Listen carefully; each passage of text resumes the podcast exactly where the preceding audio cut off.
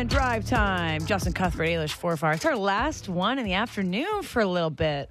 It is our last one in the afternoon for a little bit. Back to mornings next week. It's going to be a rude awakening, I tell you that. We promise not to complain as much as Sam McKee. I don't think it's possible to complain as much as Sam McKee. Like, he set the standard and it's untouchable. He's like Harman. At the U.S. Open. at the Open I mean, at the Championship, Open, yeah. yeah. He You know he's, he's He's the Brian. Harman. He's the Brian Harman Set of complaining. That's pretty good. We'll never That- make it. That is very, very good.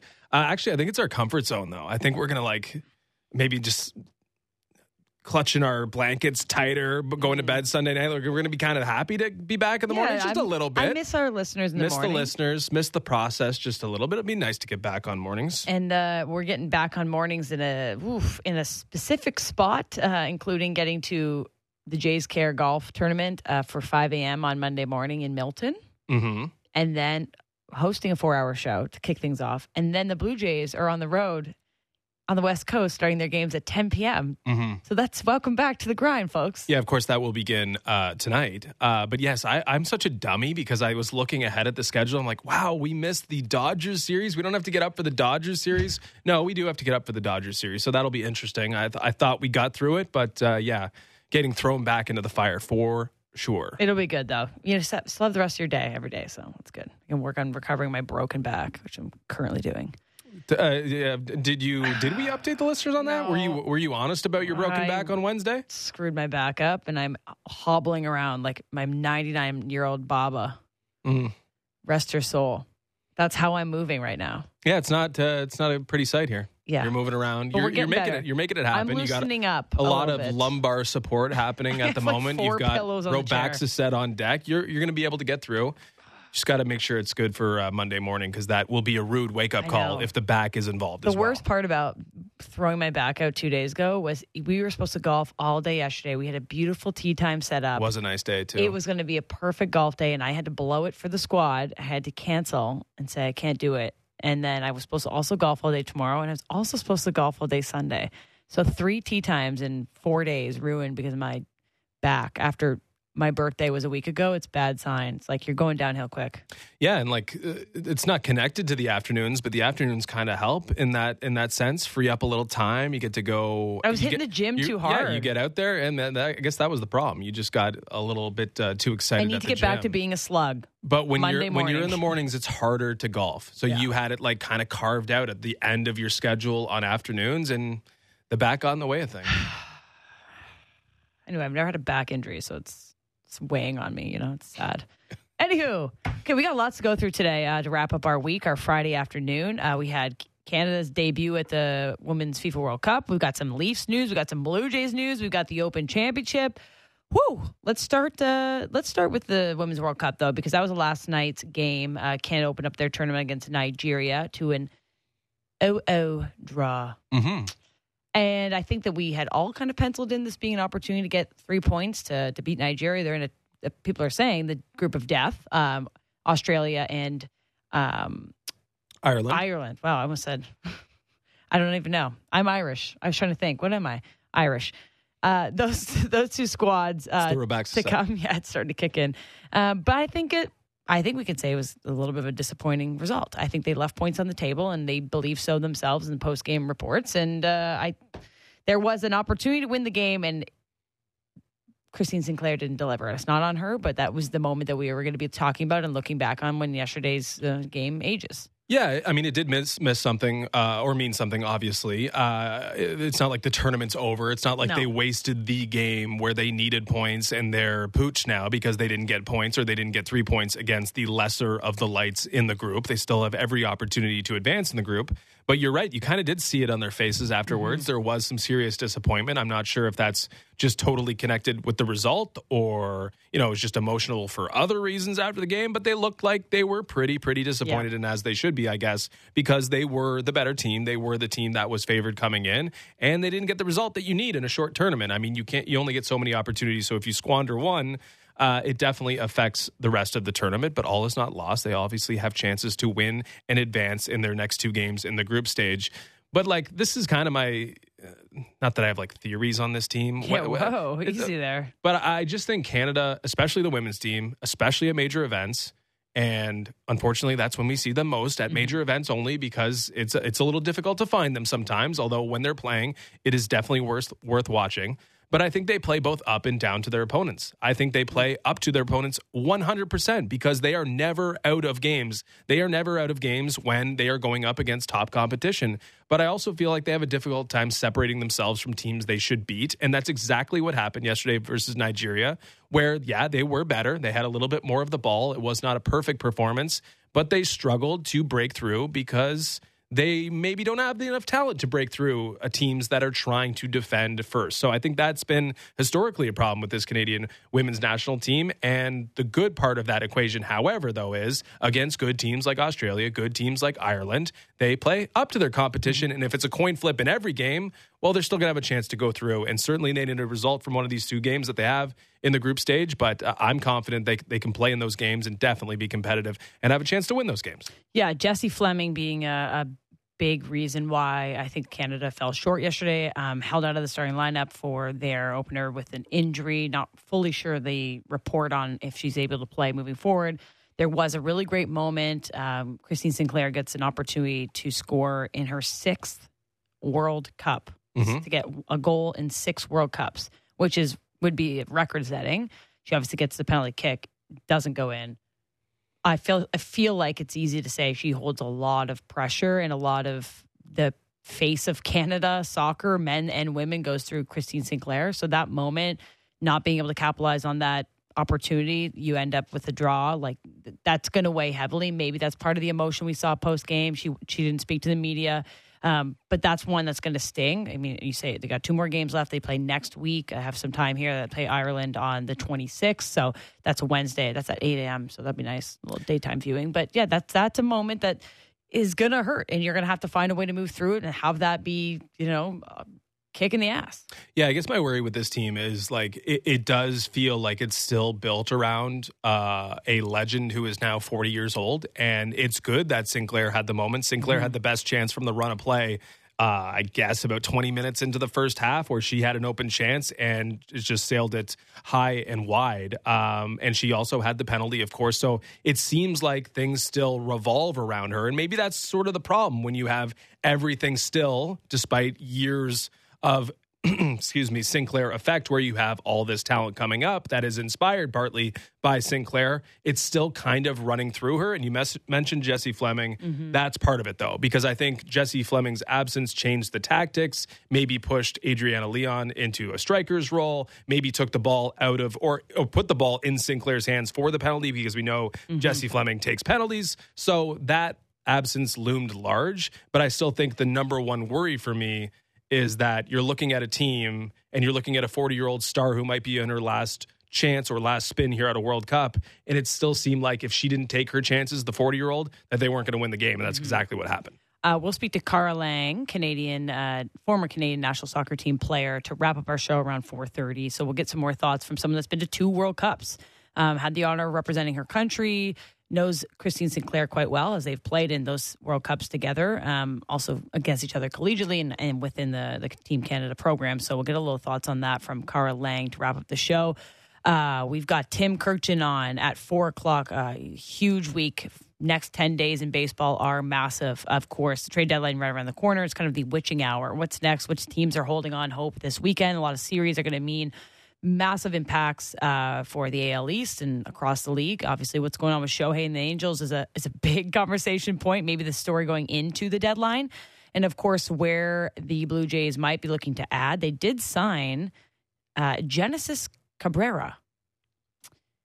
What's the genesis behind that signing? As Justin said to me, Trade, trade. Yep. Sorry. Trade. Yes, they trade trade for him. Um, but they did make a move today. There's still a little bit of time out. Too Uh, anxious to use that pun. a little low leverage, like a low. This isn't an impactful signing, but it is a it's a move nonetheless. So we're gonna talk about that. Well, I, I mean, it's. I'm not gonna, you know, d- just just uh, throw it under No, no. I, the bus too soon. Like I, I I'm I'm someone who believes so in. you're a big Genesis no, no, I'm. I'm just someone who believes in like coaching, right? Like Pete Walker's had a really positive influence Okay. on He's gonna- pitchers he's before. gonna need one for and if you got a guy who, of course, we were looking at the baseball savant page. the barrel Give- rate, yeah, give the two percentile, on the Genesis. second percentile in barrel rate. So people are hitting the fastball, but guess what? The fastball is got some velocity, and if you've got some raw skill, you've has some raw talent. Maybe you just need someone massaging it in the right way. So Mm-hmm. while I think this is it is what it is, low stakes, probably uh, no risk at all.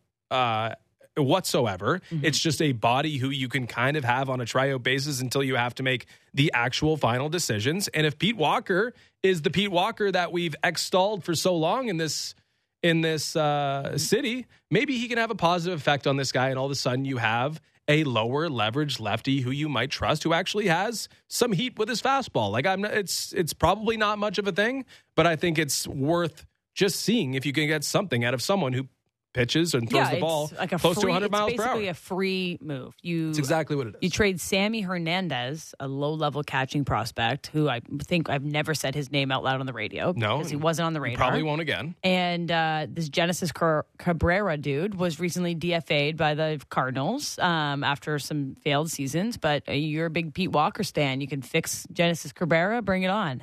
Uh, clearly does not impact what the Blue Jays really do need to do at the trade deadline. Just something that happened right before we went on the air, so we thought we'd throw that in there. Um, but there are some significant Maple Leafs news, so we we should get to that. Um, I think it was two days ago we announced uh, we saw the, the numbers between Ilya Samsonov and the club um, going into arbitration. Obviously, they're about like two million apart, uh, which is you know kind of how arbitration works in terms of setting your numbers. But they will actually be going to arbitration. Now you saw the numbers, and this isn't as common as it might seem.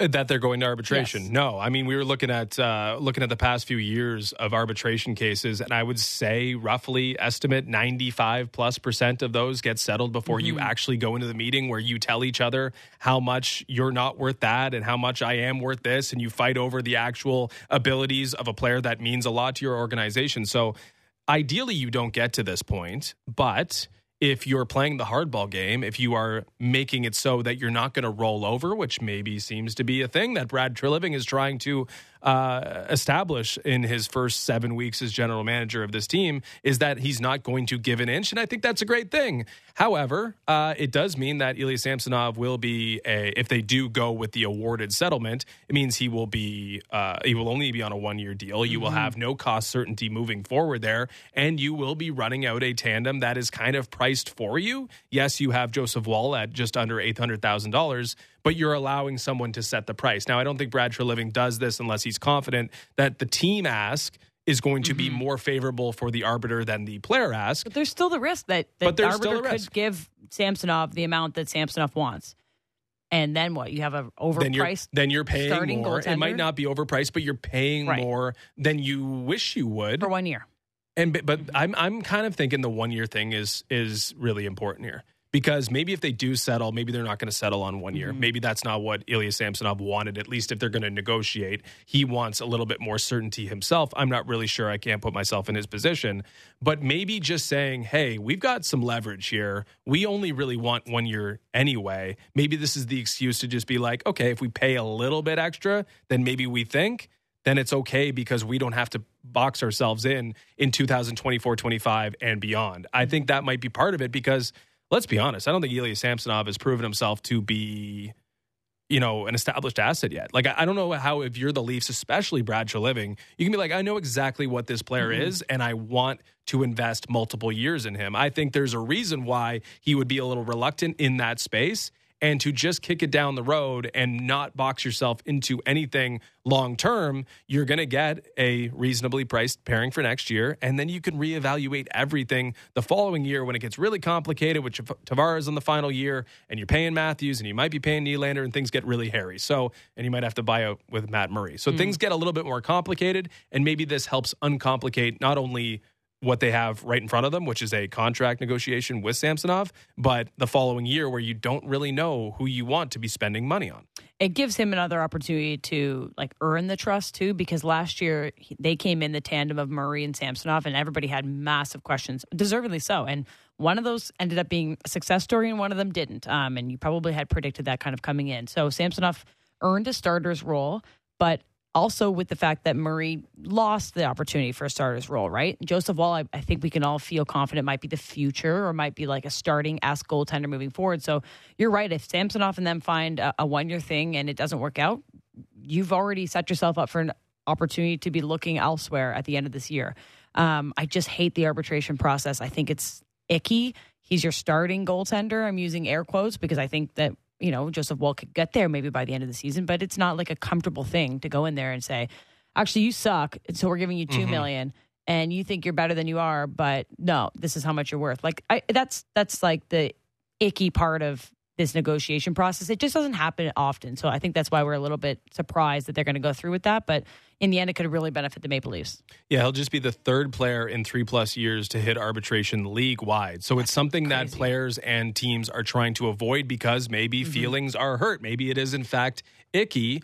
Uh, but maybe that's not the biggest deal because if you have a one year deal with someone you're not sure of, that player has to prove themselves mm-hmm. yet again, and maybe that gets the best out of them. And maybe if it goes completely awry, you just wash your hands of it and you thank yourself or you thank you know the arbitration mm-hmm. process that you were able to wriggle yourself out of something that could have been potentially problematic. So how long does this process take till we find a solution? Would it be like maybe Monday? Because I believe it went to ARB today. I, like a 48 we'll, we'll have to check it but i think it read like a, you won't know for a couple days we probably won't know by the end of the show i don't mm-hmm. think so i think we might know monday at 6 a.m. That probably makes sense. So tune in the Fan Morning Show wherever you get your podcasts. We'll give you this, the settlement. We'll break numbers. down the arbiter's ruling. uh, so that's uh, part one of Maple Leafs news. But uh, some hirings yesterday. Guy Boucher and Mike Van Ryn replace Carberry and Manny Malhotra. Maybe Malhotra's still getting paid, yeah. but I don't know if he's going to be behind the bench role, anymore. Like I don't really understand what his role is. Uh, it's it's definitely evolved over time. I mean, he definitely had a bigger role a couple years ago. I think his role has been diminished. I don't want to. I don't want to be like callous and and no, no, no. and, and, and like, minimize minimize or trivialize his impact. But he was definitely like a, a, guy wearing a headset for a bit last year and, and relaying information. So I, I think he's moving to eye in the sky because they got to yes, make they got to make way for Guy Boucher and Mike Van Ryn. And I think the interesting one for sure is Guy Boucher because he's been linked to the Maple Leafs before. Mm-hmm. He came second, I guess, in the coaching race in 2015 when Mike Babcock, who just got finished earning that eight uh, the money on that eight year deal uh, actually got the job way back when. Uh, that means Brendan Shanahan has certainly been uh, fond of Guy Boucher in the past.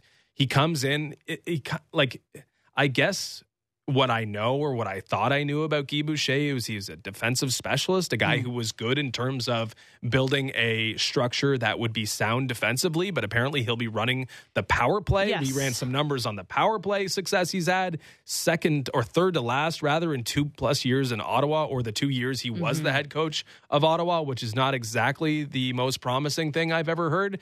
It seems like his power play tactics have not ever been plus in terms of what we see league wide. So that's a little bit interesting. But he's got three different or two different coaching spots worth three years of time with Tampa and Ottawa. He's a guy who's been linked to this organization before, and I guess they still have some sort of affinity for him because now he's going to be breathing down Sheldon Keefe's neck.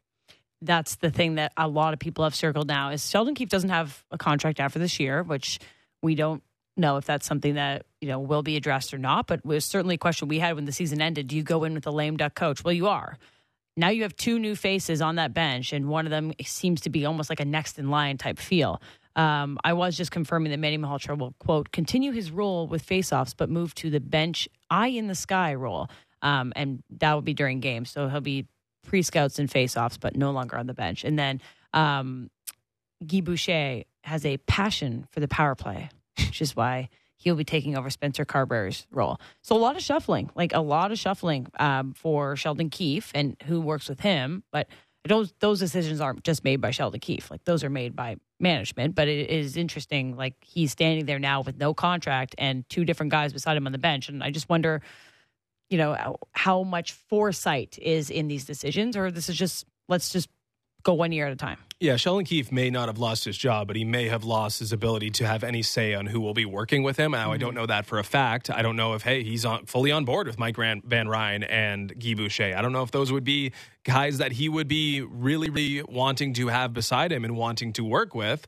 Uh, but I do feel like Brad Treliving and Brendan Shanahan made these two hires. Uh, and Guy Boucher is interesting because he is, of course, head coaching ready.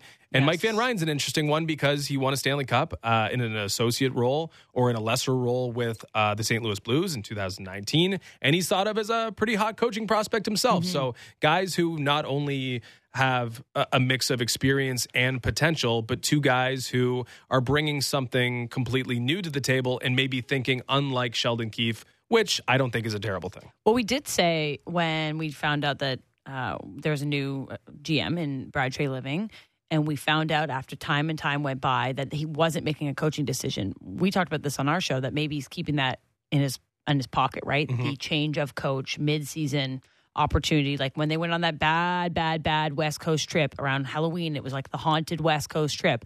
We thought that Sheldon Keefe was not going to be a member of the Maple Leafs any longer but they had already used that card and and previously and it was like okay we're not going to push it so now brad Treliving has maybe a backup ready to go if that is the way that the season either starts or, or trends towards. It's just interesting. It's just interesting because i don't know if there was anyone else on that bench last year that would have stepped right in. Like who would have been the next head coach of the maple leafs if they had fired sheldon keefe I guess Spencer Carberry, who's a coach now, could be considered that guy. But I think that that was a bit of a leap, right? The Washington mm-hmm. Capitals are not in the same position that the Toronto Maple Leafs are in right mm. now, where the Maple Leafs, obviously, you had to go, or you at least would want someone with experience because you're taking over a really volatile situation if you're if you're firing Sheldon Keefe in season, while Washington's kind of turning it over a little bit. Of course, they still have Ovi and the core or the championship core from a couple years ago, but they have different ambitions than the Leafs have. Uh, You mentioned like, hey, you're saving that bullet. Maybe you're adding a bullet to the chamber because if it doesn't work out with Keefe and you go to Boucher, well, have you really hired a head coach? No, you just have an interim guy, True. Guy Boucher, who you think might be able to do a job. So maybe he's putting layers of bullets in his no- chamber and where he, has got a lot to do. Was fired as well. Like Marlies Yeah. cleaned out their coaching staff, so there's a like a whole different type of vibe in terms of who's next in the like it's not like a graduation process. It doesn't feel like anymore where you do Marlies for a bit, like Keefe, and then you come on up. Like the John Gruden is the new head coach of the Marlies. Mm-hmm. and he he's NHL coaching prospect And too. you like he, he's someone that you would be like, okay, uh, maybe we have an option for Guy Boucher, or we have competition between Guy Mm-hmm. Boucher and John Gruden if it doesn't work out with Sheldon Keefe. I mean, I think maybe this is a bit of a stretch. Maybe we're hypothesizing a little bit too much. But getting coaching talent into the system, I think they've accomplished that, right? Like really John did, Gruden yeah. is a guy people uh, people have uh, expectations for. Mm-hmm. Guy Boucher is accomplished. Mike Van Ryn is someone who's looked at as a hot prospect. Like you're adding people to the system that can coach at a high level, and to say that's a bad thing.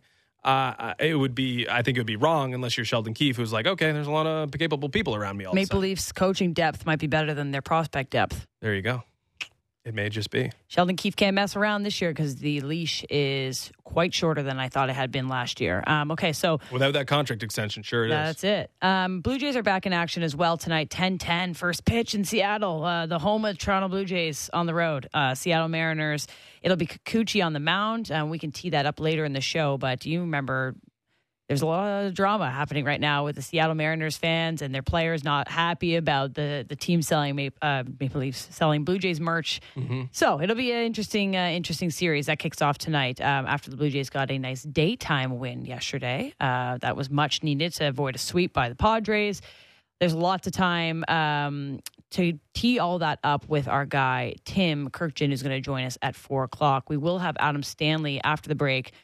The Open Championship has kind of been ruined by yeah, Brian I mean, Harman. de- Brian Harman's definitely threatening it. I mean, it's it's an interesting uh, viewing experience or viewing weekend here in Toronto because you got the late Seattle Mariners uh, time slot, and then you've got the Open Championship all weekend, which. Just of be course, nocturnal. yeah, you got to kind of be opposites. And you have the Women's World Cup happening in Australia right now, so everything is completely messed up. You might have to stay up all night, which is not a good thing if you are. Sam McKee, of course. Um, but yeah, Brian Harman is threatening to ruin the Open Championship because he got off to, he put in such a great round earlier this morning that most people missed it. And most people haven't even seen anyone take a shot, at least today, where they've been in any reasonable striking No. distance of a leader who's been long gone off He's the course. under. Uh, yeah, he's 10 under. Fleetwood, I think, got to six momentarily, went back down to five. So Brian Harman might have five shot lead going into the weekend at the Open Championship. And we will see some of those shots, of course, and it's on him to hold that lead. But if Brian Harman, I mean, 10 under could win. So he might have to come back down to the field in order for this thing to get even remotely exciting over the weekend, which is not the best thing because it's the last major of the, the PGA Tour season. And we wanted a good finish, if not a finish with a lot of interesting players. And right now, it's just frankly not the best leaderboard. Okay, lots to tee up. Uh, I use it appropriately with our golf guest. Uh, Adam Stanley, our Sportsnet golf writer, will join us after the break. It's fan drive time. Justin Cuthbert and Ailish Forfar, Sportsnet 590 The Fan.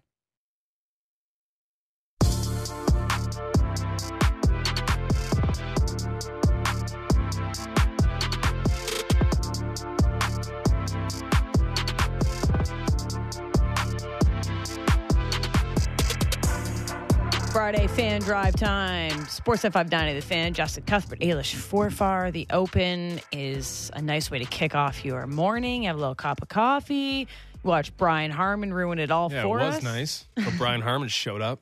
And now it's just everyone cheering against Brian Harman. it must. Uh, We're I mean, all it- united It must be against great Brian to be Brian Harman. Harmon, but like the entire golf fan It's like, stop it. landscape hates you right now. Yeah. Oh, goodness. All right, let's talk to Adam Stanley, Sportsnet golf writer, joining us live. How's it going, Adam?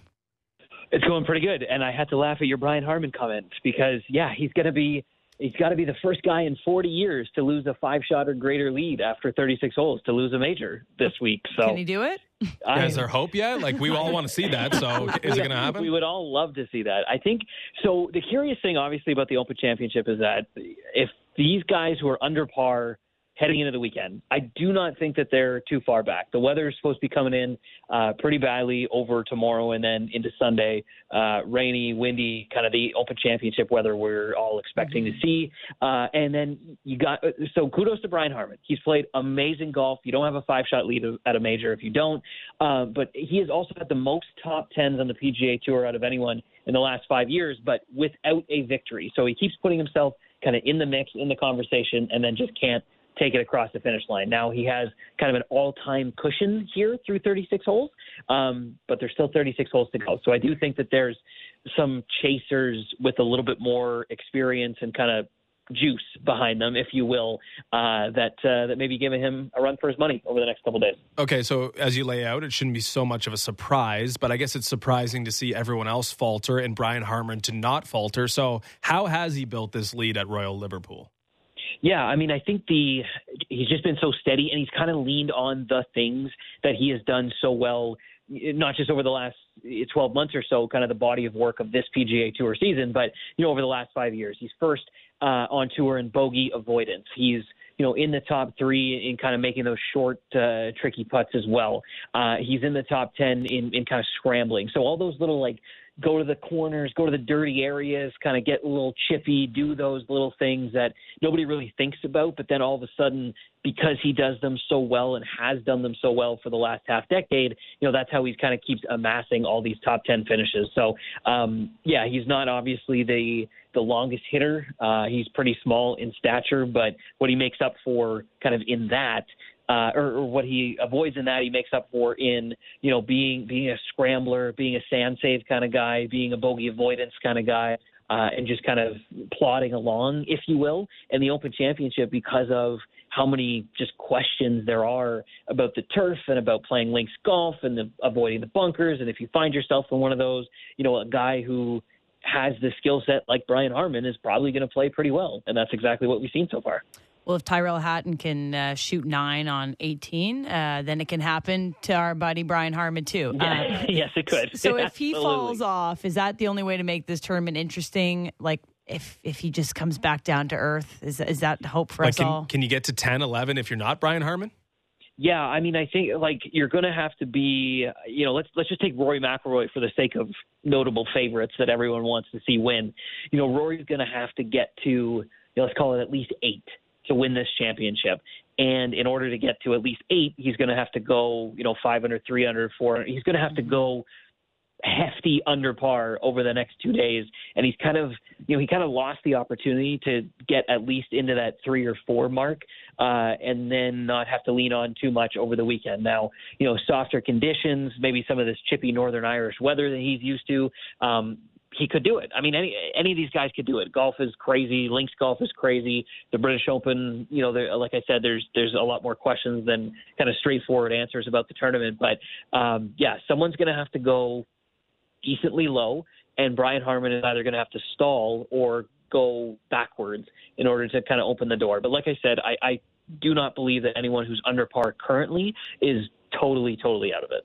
Okay, so Rory is uh, one under. He's nine shots back. Uh, who else do you think can challenge? Um, Tommy Fleetwood uh, had an opportunity here, I think, to make it a little closer. He will be in the final pairing, I believe, unless someone yes. comes out of nowhere here uh, to close the day, uh, if not done already. Uh, but he didn't necessarily have a great round. He will have the fan factor, though, I would imagine, over the weekend. I mean, if he's in the, the final pairing, which he is, is expected to be here, yep. it seems like it would be a bit of an advantage for old Tommy Fleetwood, who is going to be a fan favorite uh, against Brian Harman if they are last to go off here. So Fleetwood has that in in his uh, arsenal, I guess. But there's also like a number of guys who just didn't wasn't able to you know make anything happen. And Scheffler just a miracle to make the cut yeah. just now. Uh, Jordan Spieth had an opportunity, but he faded again today. Like who other than Fleetwood can get there, and how much is the the situation going to benefit Fleetwood uh, against Brian Harman in the final pairing tomorrow? Yeah, it's a it's a great question, and and I think that the unique thing for Tommy Fleetwood specifically is like we talked during RBC Canadian Open week, and you know the playoff, the Nick Taylor Tommy Fleetwood playoff. You know Tommy's like one of the nicest guys in in professional golf, and yet he was he was the enemy in in Canada. You know we got 100% of the people on site uh, at the RBC Canadian Open wanted Nick Taylor to win, mm-hmm. and you look at who is all going to be on site following that final pairing tomorrow, unless you're, you know, Mrs. Mrs. Harman, uh, I don't think that you're going to be cheering for our for our buddy Brian. You know, I think that there's just going to be so much uh, momentum behind, you know, local lad makes good that you know that could that could be one of those one to two stroke difference makers for someone like Tommy uh, to be able to take advantage of the opportunity final group on a weekend uh, at a major, you know, 45 minutes from where he grew up. But I think if I'm Tommy Fleetwood, you know, right now sitting down to dinner in in the UK, like I'm going to be pretty ticked off that my day went the way that it did. I mean, you're tied for the lead, uh, and you made up no ground mm-hmm. uh, in the second round, you've got to be kind of upset that that you didn't you didn't make anything happen, you know, whatsoever. And, especially when you saw someone go out in the morning and shoot six under, you know, and have that hefty lead. Um, yeah, hopefully Tommy will. It's going to be a fine line for him, real quick. You know, in the morning tomorrow, he's, or pardon me, in the afternoon tomorrow in the UK, he's going to have to kind of find that line between I know I need to make a few birdies, but also I don't want to, you know, force anything and then have to, you know, come from behind and and um, you know almost trip over himself in, in the back nine because that's really where all the difficulty lays. So, um, yeah, you know, the thing about Brian Harman, uh, to put a pin on that, guy's got 26 hours from when he finished his round today until when he'll tee it up tomorrow. So that's a long time to think about a five shot lead at a major. What happened to our buddy Christo Lamprecht, uh, Lampy? what happened to Lampy today? Just, we got a lot of buddies. We got a, our buddy Lampy, six foot. The funniest thing about well, I'm gonna uh, Lampy is that okay? He I love it. 20, 27 questions were asked in his opening round press conference yesterday. The second question was, "Hey man, what's your shoe size?" So he, uh, yeah, so he's a size 13. Oh, just boy. FYI. Now we now we know. That's reasonable. Um, but yeah, it's it, for me you know, following the game for as long as I followed it, I think the unique thing is, you know, why don't we see more, you know, six foot eight full on athletes playing this game? It's because if you've seen seen his swing, like there's a lot of body motion that all needs to be timed really, really correctly, really, really often in order for it to be, you know, for it to be good. And Thursday it was really, really good, and today, you know, it just wasn't. And and I think that that's a thing that he'll have to dial uh, dial in as he, you know, becomes a professional golfer. Like don't get me wrong, his college career has been absolutely spectacular. He's been well celebrated. He's gone, you know, been a finalist for all the big awards. He's really, really good. But he's going to have days like Thursday, and he's going to have days like today, and um, we'll just have, we'll just kind of have to see. But yeah, he made for a heck of a first round story uh, yesterday, which can really only happen at major championships like this that are so open that will allow for so many people just to try to go out there and qualify for it. Uh, hopefully, Tom Kim doesn't have many days like today. Uh, not because he shot three under, but because he did it on a busted ankle. Apparently, mm-hmm. uh, that's an, an, interesting anecdote in this tournament. Uh, that you could go out there after I think he like tripped in the backyard or outside or something, yeah, and fell off his patio. Fell off a patio, and he's going three under where everybody else is struggling to uh, get anywhere under par. Uh, where yes. does that rank for you in terms of stories? given that you know it's beyond Harman, it's there's not much going on there at Royal Liverpool. No, that's that's true, and it was uh, it was pretty darn impressive. I mean, I will say Tom Kim is in season two of Full Swing. He's going to be in the Netflix documentary, so A little content play. I gotta, I gotta he purposely think, rolled it.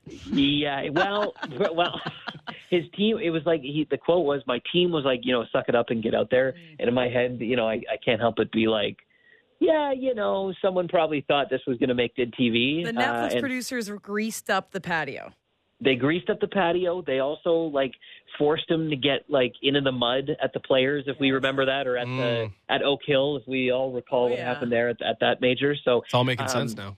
Yeah, to your question specifically, though, a heck of a performance, especially because he went uh, four under for the first nine holes and kind of struggled on the way in. You know, probably got to tip your cap to him. Maybe he was just getting tired, getting exhausted, whatever. But uh, went out uh, went out early um, and, and had a really nice start. And now he's, you know, I don't want to say he's in the mix, but certainly, you know, another two days of of three under par efforts by him, and um, you know, he'll probably be in the top five by the time we get to Sunday night.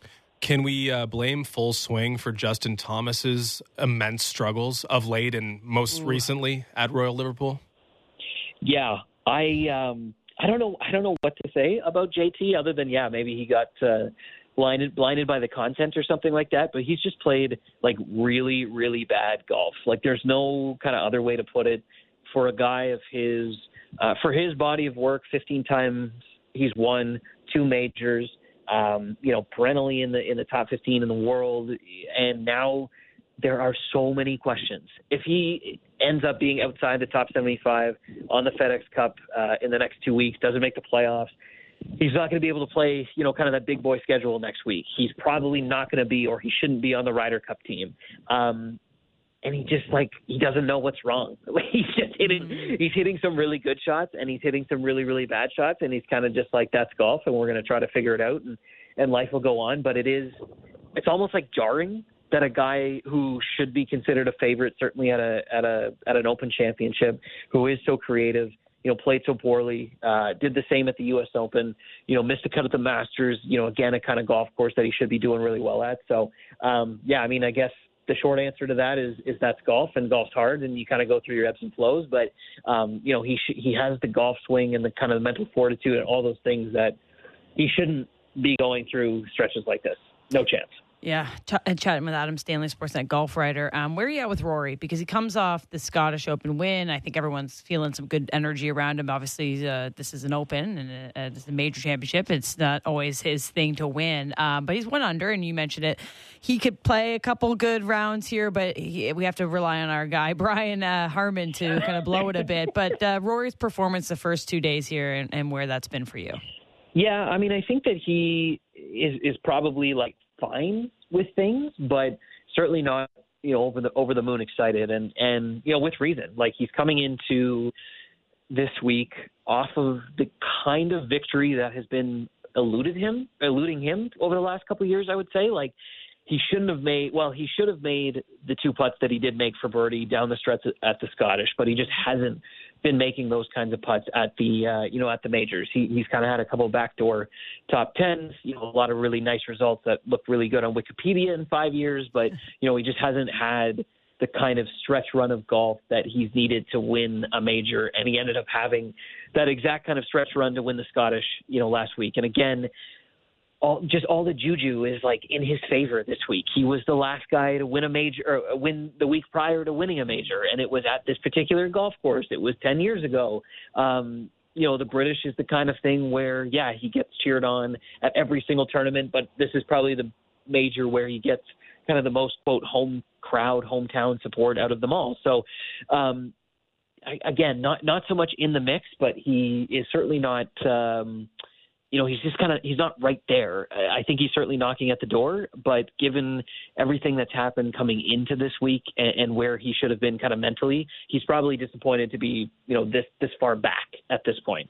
It may be not the best time to boast about how much you love the Open Championship, just because this doesn't seem like it's going to be the greatest Open Championship, or at least it's setting up for that at the moment. Uh, but where where do you put that in terms of your most interesting uh, tournaments of the year? Of course, it's a major; it's going to be one of the most interesting tournaments. But uh, is it one of your favorites personally? And is it slotting in the calendar the last major now of the year?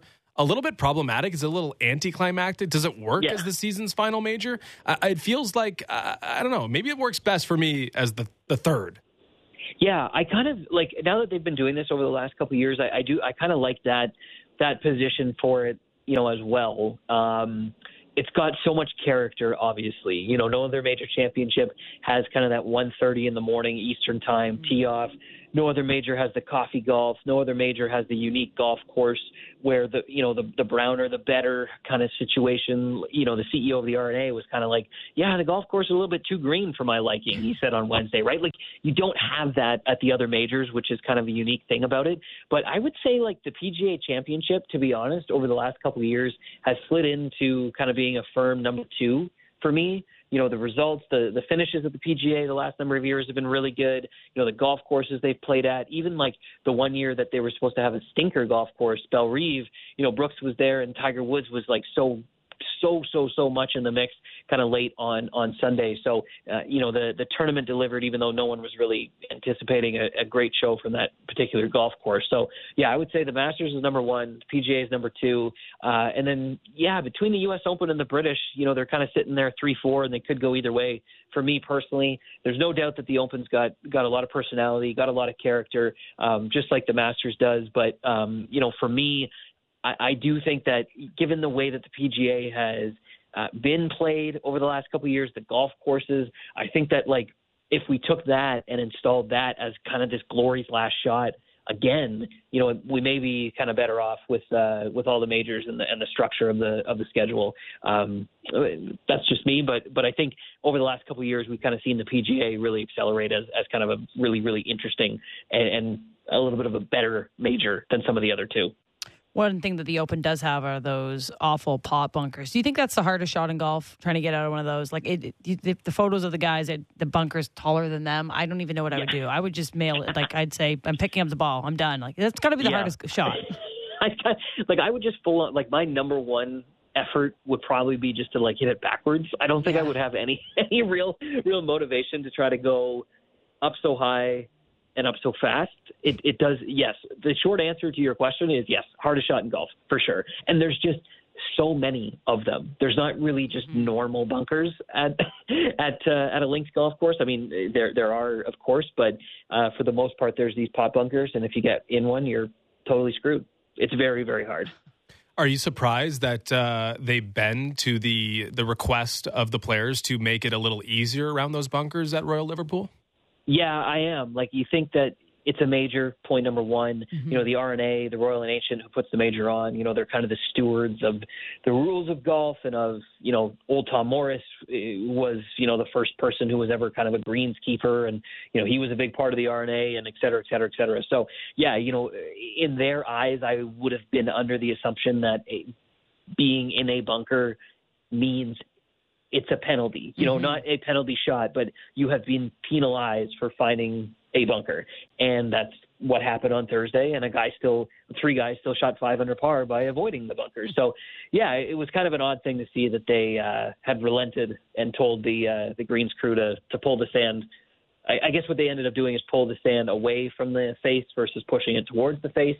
So then the balls wouldn't kind of like trundle towards the face. They'd kind of be a little bit easier and end up more in the middle. But yeah, definitely a surprising thing. So I know all the focus is on the Open Championship, but I'm a bit of a degen in terms of golf betting, and I have my eye on the Barracuda as well. And I was shocked to see I didn't understand what was going on with the scoring system. Uh, it's points. It's a point system with like Yeah. you know you get six for an eagle or whatever, two for a birdie, and you get docked for a birdie. Uh, why do they do that with this tournament? And is this something that's going to be implemented?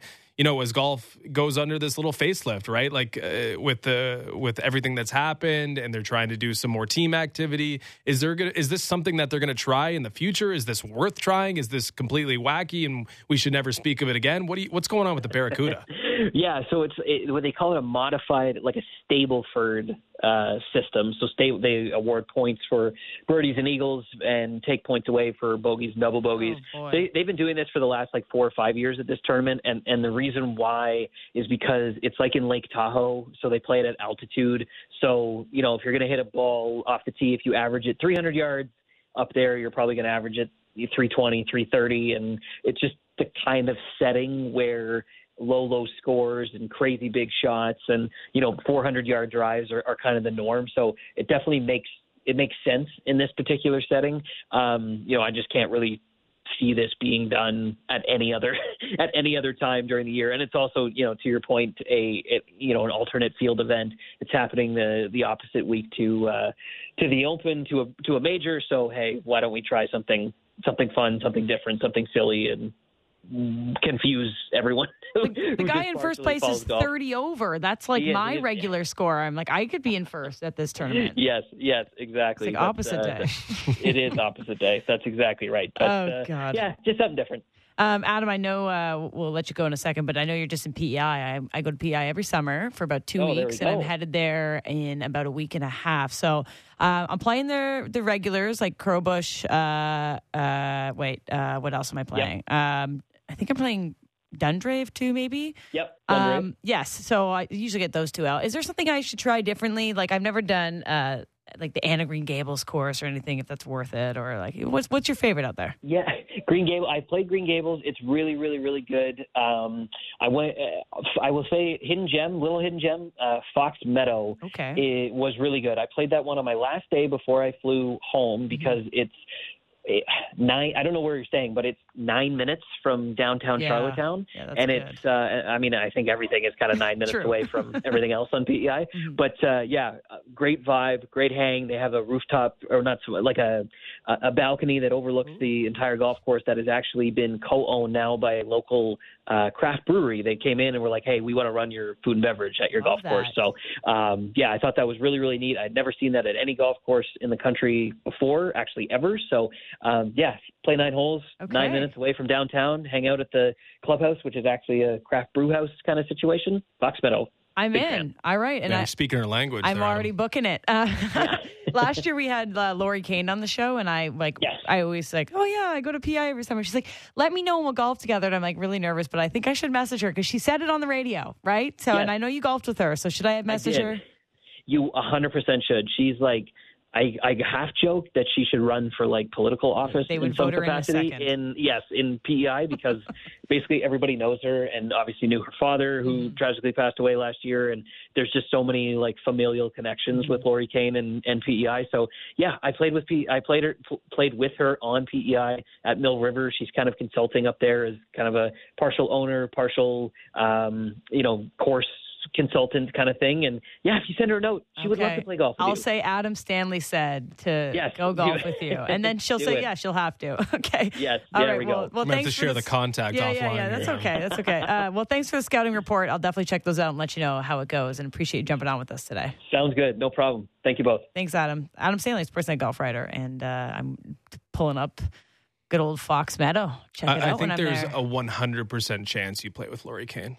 If You'll I just, message it's just her, something that you'll make happen. well, Knowing she you, was so you'll make lovely. it happen. We had her on the show last summer around, I think it was around the Canadian Open. We were talking about Brooke, and I was like, "Hey, you know, I know you live in PI, and you're a legend, and I'm, I go every summer." She's like, "Oh, well, definitely have to golf together." And I remember I had to like mute my mic for a second, and I was like, "Oh my God, Lori Kane said we could golf together."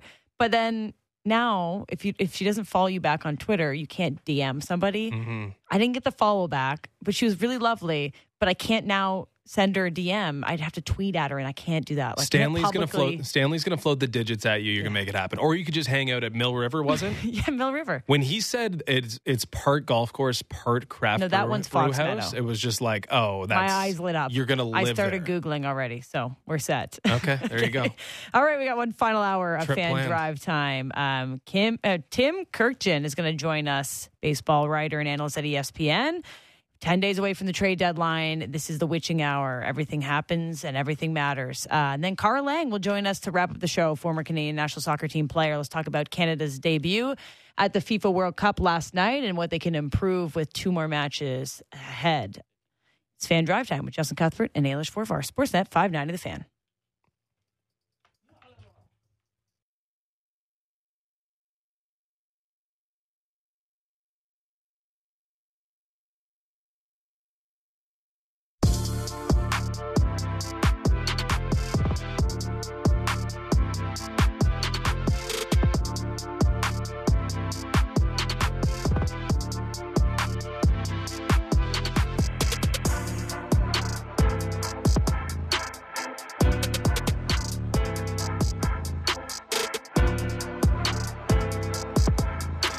All right, back on fan drive time. Justin Cuthbert and Ailish for our final day in the afternoon, which means it's our final hour in the afternoon before we go back to the fan morning show on Monday. Excited for that. We'll miss the time slot. A lot of feelings, a lot of emotions.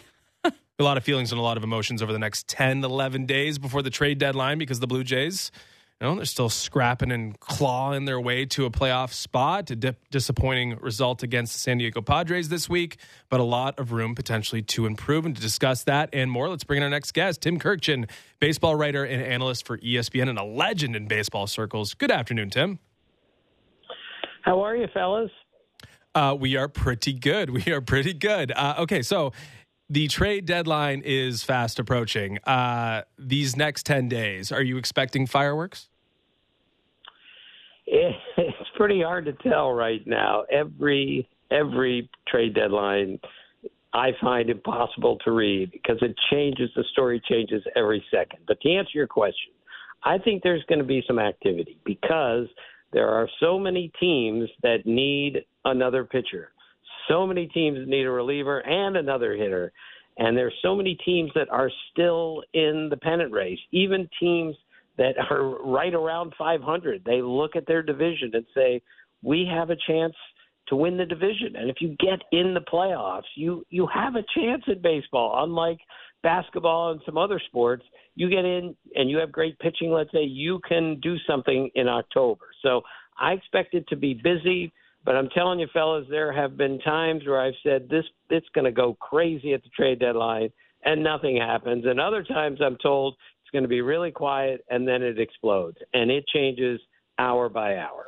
Okay, so a little unpredictable, of course, over the next 10 days. Uh, but the epicenter of everything could be the American League East because everyone could you know, potentially fancy their chances here uh, and have a chance, not maybe to win the division, but get into the playoffs and make something happen. So let's go through the American League East and we'll finish off with the Toronto Blue Jays because we, maybe we'll get you to detail that a little bit more. We'll start at the top now with the Baltimore Orioles. Do you expect them because they surprised some uh, in uh, last year by not, you know, adding to what was an impressive or a building core? This year, though, it seems like the, the tenor could be different. Do you expect Baltimore to be one of the more aggressive teams, try to, you know, uh, solidify their role or their spot as one of the best teams in baseball and actually push some chips into the middle of the table? Yes, I do. And they didn't just not add last year, they subtracted at the trade deadline. And I expect the opposite this year because now they've got everyone in Baltimore excited about this team as they should be. I think they definitely need a frontline veteran starting pitcher who's either a one or a two that can anchor that that rotation for the rest of the regular season, get them into the playoffs, and they're getting in the playoffs, and then do something in October. And since the Orioles haven't done much in the off season, uh, of any significance. I think they're under pressure to do it, and let's not lose sight of the fact that they have more good young players in their system coming. They have good major league players on their team who aren't even playing every day, who are trade chips. So I fully expect them to go out and get a frontline starting pitcher, a you know Lucas Giolito, a Marcus Stroman, somebody like that. That's what they need to anchor that rotation. So they took over sole for, and first position in the uh, AL East yesterday with extra innings win over the Rays. So are the Rays faltering? Is that water finding its level? Is that real that maybe they've fallen off and, and this is the real Rays that we've seen, or is this kind of what we should have expected from the beginning? I mean, that that debut to the season was pretty incredible, but is this more of the Rays that we we we should know? No, the Rays are in between being this bad in July, three and thirteen, and starting off the way that they did. They're going to the playoffs also, but they need to do something at the break uh, for at the uh, at the trade deadline. Also, I, I think they have three quality starting pitchers, but I think they need another one because of all the injuries. But what's really hurt them, especially in July, is they've stopped hitting. They were a tremendous offensive team the first three months, shocking most of us, including me. And now they've kind of returned to form offensively. So they may need to go get another hitter. And, and I know Erik Neander, their general manager, is basically said, look, it doesn't matter how many times we make the playoffs, even winning 100 games. We have to win the World Series. And I read that to mean they're going to go do something dramatic because they, like the Orioles, have a bunch of young guys that they could trade without really truly affecting their major league roster. So Yankees, Red Sox, bottom of the AL East. Before we get to the Blue Jays, and I'll ask you about them, of course. Uh, what do you think? What do you expect them to be doing? I know Yankees fans are up in arms about how their season has gone, um, but you know the trade deadline approaching. Do you even see them trying to be buyers, or is there a way that they just accept that maybe this isn't their season? Well, it, that's a very difficult thing to do when you're the Yankees. Mm-hmm. You play in New York, you have a payroll that high, and you haven't been to the World Series since 2009. So at this moment, I think they're going to be buyers because I think they have to be. And I think they are going to have to do something dramatic to get this team going again. Because right now, when you compare it to the Blue Jays, the Rays, the Orioles, especially, the, the Yankees look older, they look less athletic, they look slow, and they're just not even close to the offensive team that they should be when they're totally healthy. And that, of course, includes Aaron Judge in the middle of the order. Plus, their starting pitching, which we thought was going to be so good, has not been after Gerrit Cole. So I think they have to do something really big here. However, if they lose nine of the next 10 and they're hopelessly out of it, then maybe they make some moves and trade some people. But I'm wondering exactly how much do they have to trade? They're, you know, they have money to spend. I'm just not sure they have a lot of players that others want. Well, they're about to start three games versus the Royals, so that might help them feel better about themselves uh, for the next three days. Uh, talking to Kim, uh, Tim Kurkjian, baseball writer and analyst at ESPN. Okay, so Blue Jays time. Uh, we have been uh, debating this for a little while now. We're heading closer to the trade deadline. Um, we've got a chance to listen to Ross Atkins talk about what the Blue Jays might be thinking of adding. Uh, where do you see the Blue Jays looking to bolster their roster as they head into the important part of the season? Yeah, again, the Blue Jays have to look around and see the other four teams in the division, including the Red Sox, are not only contenders, but they're going to be aggressive at the deadline. Therefore, I think the Blue Jays have to be also. And it all depends on Hyun-Jin Ryu when he comes back. How does he throw? Will he give them enough hope in a short amount of time that they don't have to get another starting pitcher? Is Alek Manoah is he back, or was the last start indicative of where he is right now? Because if he's not the pitcher, if he doesn't return somewhere close to last year's form, and Ryu isn't what they isn't ready to come back and be a really good pitcher again, then they have to go get a starting pitcher. So I think that's where the focus is going to be is those two guys in the rotation who are trying to find it or coming back. And I think one way or another, the Blue Jays are going to have to go get a starting pitcher. But to repeat, like every contender out there is looking for a starting pitcher, and there aren't that many of them available. Yeah, the Blue Jays definitely have balls in the air here. They got data they got to collect still in order to put themselves in a position where they know where they're truly buying uh, or truly going out to try to buy. Uh, but we did get some insight into Ross Atkins' mindset uh, a couple days ago when he met with the media. He admitted that an accomplished right handed bat is something the Blue Jays would be interested in adding before the deadline. When you hear accomplished right handed bat, does anything come to mind in terms of candidates or potential trade partners? Well, first off, everyone's looking for a hitter because in this day and age, with the pitching so good, every team is short a hitter except for maybe the Braves.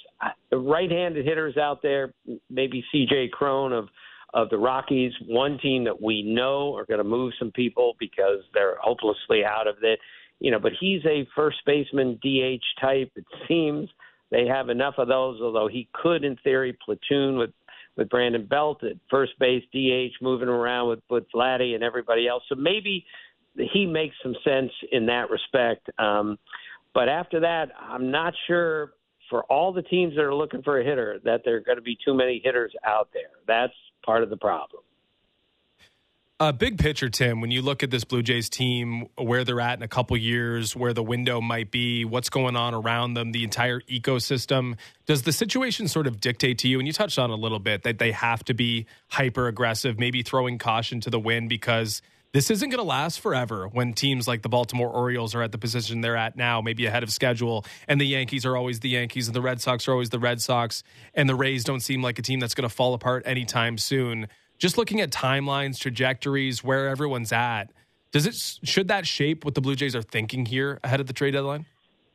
Yeah, I think it has to. Now, I personally think the window is still very much open for the Blue Jays to be really good this year. and really good next year. Uh, after that, then you, you start to wonder. But if you have a two year window like this, I think you have to take advantage of it now. Again, a million years ago, Earl Weaver used to tell me as the manager of the Orioles, he said, when you have a chance to win this year, you win this year, and then you figure out next year next year. Now, teams don't operate that way like they used to, and they certainly don't operate like Earl Weaver used to. But I think this is the time for the Blue Jays to strike because um, the American League is really good right now, and there are, but there there's no team in the American League right now that is so good. You say, well, they're going to the World Series. You might be able to say that about the Braves in the National League, but I think the American League is wide open with a lot of good teams, no great, great teams. And this is where the Blue Jays, I believe, have to do something in order to move ahead of a couple teams and give themselves a really good chance in October. This might be the first time in about two weeks that we went 10 minutes into a baseball interview without asking about Shohei Ohtani and the Angels because it seems to be the biggest storyline going into the deadline. I mean, the season in general. Um, the Angels have a massive, massive decision to make. They have some time here, but it is uh, the witching hour. All things matter each series, each game about which direction they will go. Um, I guess the multiple ways I can ask you this question, but where do you think the Angels will go in about 10 days with the way the Shohei Ohtani and the season is, is going?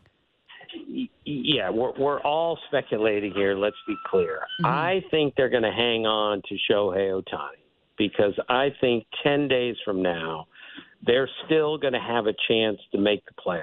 And if they have any chance to make the playoffs, I think they have to hope that they get hot and make it to October and show Ohtani, look, we're a playoff team. You played in the playoffs, and we're going to be a playoff team for several more years to come. Whether that's true or not, they at least have to present it that way. I'm not sure they're going to get equal value if they trade him before the trade deadline. And if they trade him, you know, that's it. He's he's going to be gone. I think if they make the playoffs, at least they have an outside, outside, outside chance of giving him over $500 million and convincing him to stay in Anaheim where he is exceptionally comfortable on the mound and at the plate there. And that's very important to him. But he also really wants to win. So the Angels have to prove to him we're going in the right direction, we're going to win. And the next two months will determine that the risk assessment really is fascinating from an Angels perspective because, yeah, you're right. They're in the hunt. Yeah, they have Shohei Ohtani. If you have Shohei Ohtani, maybe you could do some damage. Maybe you, if you're sitting at the table, uh, you have a chance to want, be the one that reaps the rewards. Uh, but there's so many layers to that risk assessment, and it not going well would be uh, devastating because you'd be squandering one of the greatest assets that baseball has ever seen. So if we're going to do like doomsday worst case scenario, what, what is the worst case scenario in all of this for the Angels? All right. The worst case is they don't trade him. They fall apart down the stretch. He says, I'm never going to win, or I'm not going to win here anytime soon. So I'm leaving. I'm going to go to a rival, maybe the Dodgers of the Angels, and the Angels are going to get a draft choice in return for perhaps the most remarkable, most talented player that's ever played in the major leagues. That is the danger of not trading Ohtani and hoping the team gets hot and makes the playoffs. But I repeat, that that's the risk I would take if I'm the Angels. That maybe maybe we can keep him if we make the playoffs and prove we're going in the right direction. And at the very least, I guess you're housing one of the greatest seasons that baseball has ever seen. I guess if it stays on this trajectory, I guess there's some merit to that. Uh, and I, you know, yeah, yeah, that's probably the worst thing. I think it would be equally frustrating if you're an Angels fan if you trade him and you don't get what you think would even be close to value on an asset like that. So let's talk about what the potential trade package could be. We know what it's going to look like in free agency if he goes to free agency and they're going to be throwing maybe $60 million a season at him. But like, can you even begin to think about what the trade package would look like coming back? What might get the Angels to actually be interested or have those conversations? Because the trade market value and the free agent market value are different things here. And of course, we know what the, the free agent value is, but the trade market, we still don't know on that front. Right, and that's again the risk, and that's the tricky part. That's the complicated part. This is going to be the biggest trade in Major League history almost no matter what because he's involved in it. I've had teams tell me it's going to take three guys, it's going to take four guys, it's going to take five or six to make the trade. And yet, if you're trading for Ohtani, even though he could make the difference between a contender and a champion, a non contender into a contender, you, you can't trade six players for him and rent him for two months because you might not even make the playoffs. It's highly unlikely.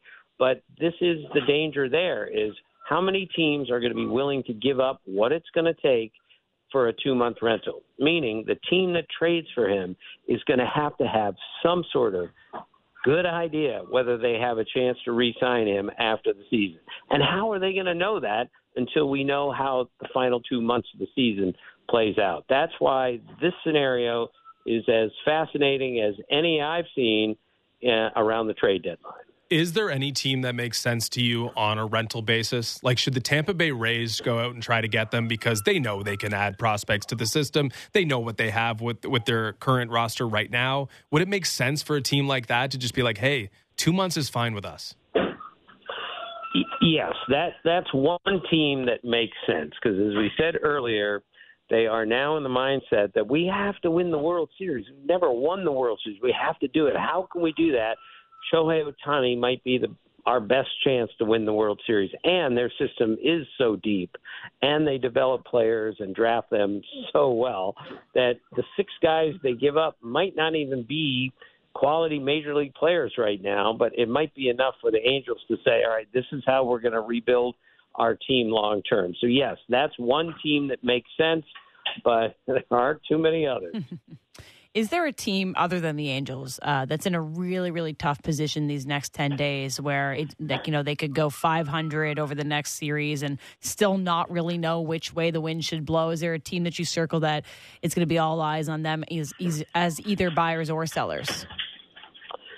Well, there are so many teams like that. We've talked about the Yankees. Uh, one team that interests me are the Cardinals. The Cardinals do not sell off star players when they've sold 3.2 million tickets for a season. So the thought of trading, you know, Nolan Arenado or um, you know Paul Goldschmidt at this point, it seems unlikely that they would do that. And yet, even though they've played exceptionally well the last week, um, maybe the best thing they could do is to kind of start all over here. But it's very difficult for the Cardinals to start all over, and they're looking to build for 2024 and 2025, and they want to build with pitching. Well, the only way they're going to get pitching is to deal their star players. I just don't see that happening, but that's a team to at least keep its eye, your eye on because I'm not sure where they're going. They're still not out of this thing, but if they're really honest with themselves, this is not a playoff team right now, and this is not a team that's going to do much in October.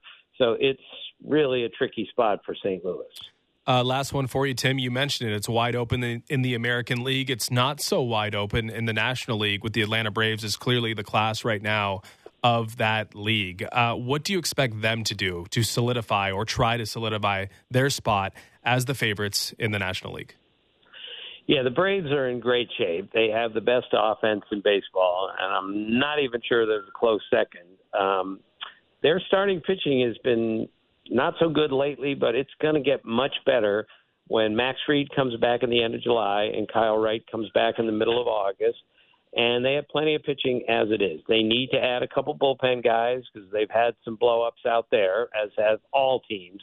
So I expect them to add a couple of pieces in the pen, but they don't need to do much more than that because, you know, as of yesterday, they were, well, they're 30 games over 500 and they've got seven or eight more wins than any other team in the National League. They're in really good shape. I would be surprised if they did anything major. Hey, Tim, this was fun. Uh, we definitely appreciate the time this afternoon. Enjoy the next 10 days. They should be busy. And if we get that Shohei, tra- Shohei Ohtani trade, I guess we'll be talking about it for the next 10 years. Yes. Thank you, fellas. See you. That's Tim Kurkjian of ESPN. So, a couple of the things tonight. Leo Messi expected to make his debut with Inter Miami. They're just building like a super team apparently in Miami. But I saw something really funny about this. Go ahead.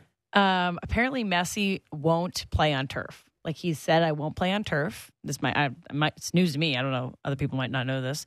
It's pretty ridiculous. eh? But the commissioner and like Yeah, the ML, I, I don't do that surface. the commissioner in the league is like expecting teams that don't have that do have turf to install grass surfaces for their matches against Messi. So, oh, you want Messi to come play in your stadium and, and make millions of dollars in revenue for fans? You have to get grass, or he won't play. You better buy a lot of fertilizer. That's crazy. It is kind of crazy. Like I, I get that, but if you want to be like, messy. He can if do you're if you're the MLS and and you really like you had your hands in this, right? Like you're giving away Apple money, you're giving away a lot to try to get Messi into your league, onto Inter Miami. You're working real hard to do this. You can't put it on the other teams. You can't put it on Atlanta FC or whatever it is. But there's like five or six teams that have. Yeah, you can't put it. It's not their Stadiums, responsibility. That's not the rule. The, the if the rule was to have grass, then yeah, you got to put grass in. But the rule right now not to have grass, right? Like that's not a rule. You can't be like, oh, we. Uh, did you hear the news? Uh, Leo Messi now plays in this league. Uh, we're going to need everyone to change the way they operate. We're going to need you to find a way to actually grow grass because And you may not do that right now. But you've got to have grass. You've got to have a full field within two weeks, or well, or else because we're not allowed. We're taking away home dates because we're not allowing Messi to not play in these games, right? I know, I get it. Like he's the goat, or ooh, I don't want to say that, but yeah, Yeah, oh, he's the he goat. is. No, say it. Stand People by it. all- Okay, yeah, Say it louder. He's an incredible, incredible soccer player. But yeah, he can say what he wants and he can decide what he wants. Um, but it is just it's crazy. It's like it's really quickly going to happen. He's going to come play in your in your you know your, your city. Get get grass cooking, get it growing. Um, yeah, so tonight should be his debut off the bench. So that will be spicy stuff in Miami. That will be spicy stuff. Uh, is there anything? We saw the celebrity encounter at Publix with Messi. Yeah. Uh, I know this piqued your interest. Clearly, I think we talked about it last week. There was another celebrity encounter, however, that got your attention. I saw this one online too, and I also didn't know that A Rod was like half living in Windsor, Ontario. So he's been dating this fitness model girl, Jacqueline Cord- Cordeiro. I think Cordero. Cordero. There's an I in there. Cordeiro. Cordero. Cordero. Whatever. Let's go with Cordero. and they've been dating for a while. If you go on their Instagram, I didn't know this. I don't follow them.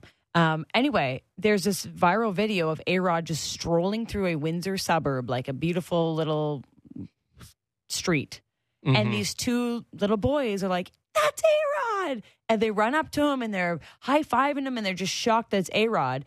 And someone's obviously filming this and it goes viral, whatever. But A Rod just strolling the streets, the neighborhoods of Windsor, Ontario has to be one of like the most random occurrences of running into a fan or a mm. celebrity. So I thought, okay, I'm sure there's listeners that have had weird coincidences where you're at the gas station, look over and it's so and so pumping gas and you're what? Like I what are the odds? So I think A Rod being spotted in Windsor alone is just very strange. I don't know much about Windsor. I don't think I've ever been in. I've been in Windsor, but I don't think it's just passing through. Just Yeah, passing through Windsor. Don't know like the it. streets. Don't know the suburbs very well.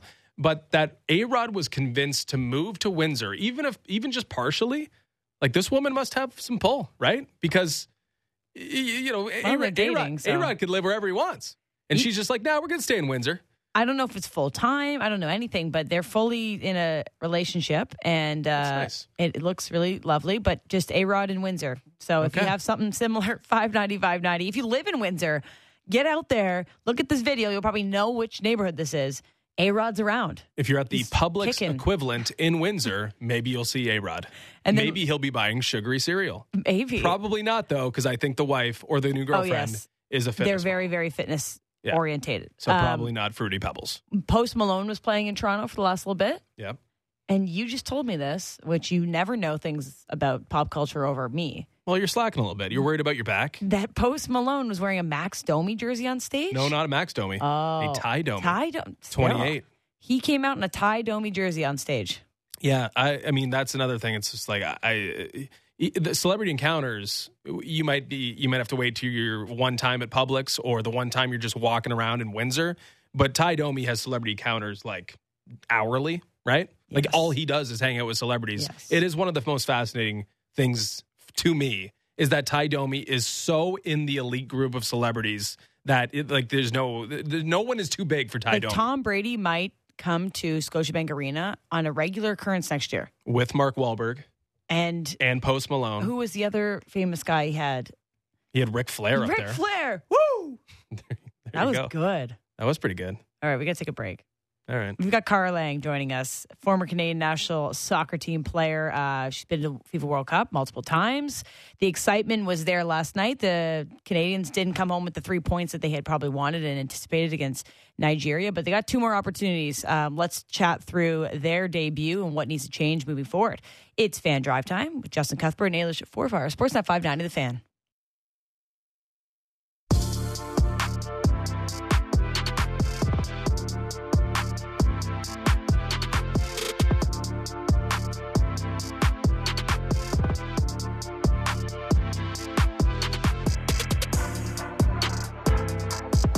All right, fellas, we're back.